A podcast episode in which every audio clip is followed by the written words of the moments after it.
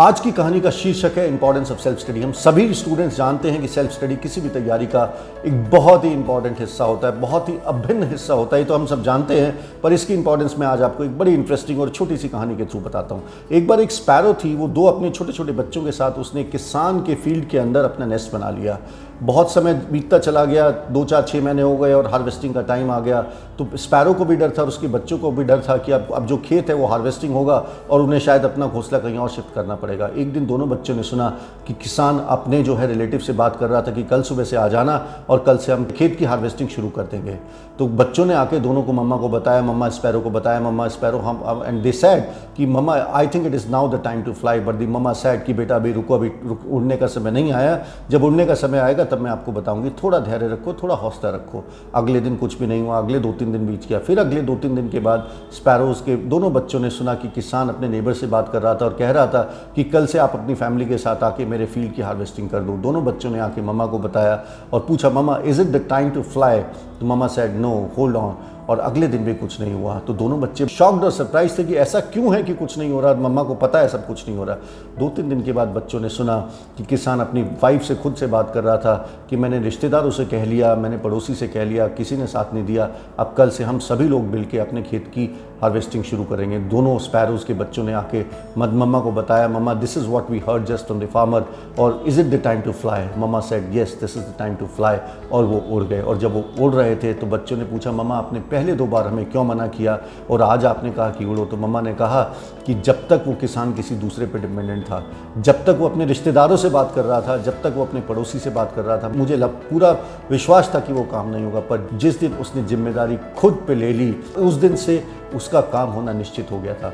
तो इस तैयारी से हम बहुत सारी चीज़ सीखते हैं। सबसे पहली चीज़ तो हम ये सीखते हैं जिस दिन हम अपनी तैयारी की, जिस दिन हम अपनी सक्सेस और फेलियर की ज़िम्मेदारी खुद पर ले लेते हैं, सही मायने में हमारी तैयारी उस दिन से शुरू हो जाती है। दूसरी चीज़ हम देखते हैं कि सेल्फ स्टडी की क्या इंपॉर्टेंस है। जब हम स्कूल कॉलेज या कोचिंग में पढ़ रहे होते हैं तो पैसिव लर्निंग होती है और जब हम सेल्फ स्टडी कर रहे होते हैं तो एक्टिव लर्निंग होती है। स्कूल कोचिंग के अंदर जब पढ़ाई हो रही होती है तो ड्राइविंग सीट पे टीचर होता है, आप पैसेंजर सीट पे होते हैं। कॉन्ट्रारी टू दिस जब आप सेल्फ स्टडी कर रहे होते हैं तो आप ड्राइविंग सीट पे होते हैं। आप डिसाइड करते हैं कि किस चैप्टर को कितना टाइम देना है, कितनी डेप्थ में जाना है, कितनी विथ में जाना है, कितने सवाल करने हैं, कितने घंटे उसको चीज़ को पढ़ना है। स्कूल और कोचिंग की जो पढ़ाई होती है, वो जनरलाइज्ड होती है आप जब सेल्फ स्टडी करते हैं तो वो पर्सनलाइज होती है। स्कूल और कोचिंग की जो पढ़ाई होती है, वो बेस के लिए it is good for base but for picking up the pace and to raise your level what is required is self study so what I want to tell you boys and girls is that self study is that part of your preparation which actually decide whether you will succeed और whether you will fail एक बार एक student ने मुझसे पूछा एक webinar के दौरान कि, सर, मैं स्कूल भी जाता हूँ स्कूल के बाद मेरी तीन चार घंटे की कोचिंग होती है, मुझे टाइम सेल्फ स्टडी का टाइम ही नहीं मिलता। तो मैं क्या करूँ? मेरा जवाब उस स्टूडेंट को बड़ा सीधा और सच्चा जवाब था। मैंने कहा, स्कूल जाना बंद कर दो या कोचिंग जाना बंद कर दो या कोचिंग पे टाइम कट कर दो। माने मैं ये कहना चाहता हूँ कि unless and until that school and coaching studies is supplemented by self studies you will never be able to get benefit out of it इसको और एक उदाहरण की तरीके से समझ सकते हैं। मान लीजिए आप क्रिकेट सीखना चाहते हैं और आपको सिखाने वाला क्रिकेट का भगवान है even if it is Sachin Tendulkar.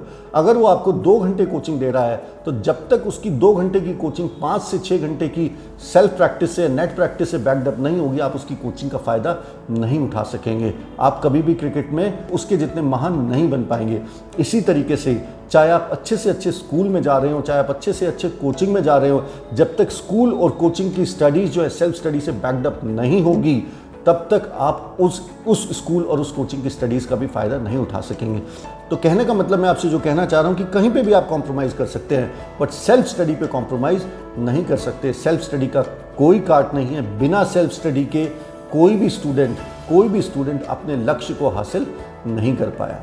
And last but not the least, I would like to tell you about my books, Topper Study Hack, which is useful for students who are preparing for board, JE and NEET, and Success Blueprint for competitive examination, which is useful for students preparing for banking, SSC, railway and defense. Both these books are based upon the success story of hundreds of toppers whom I have interviewed and interacted in the last 15 years.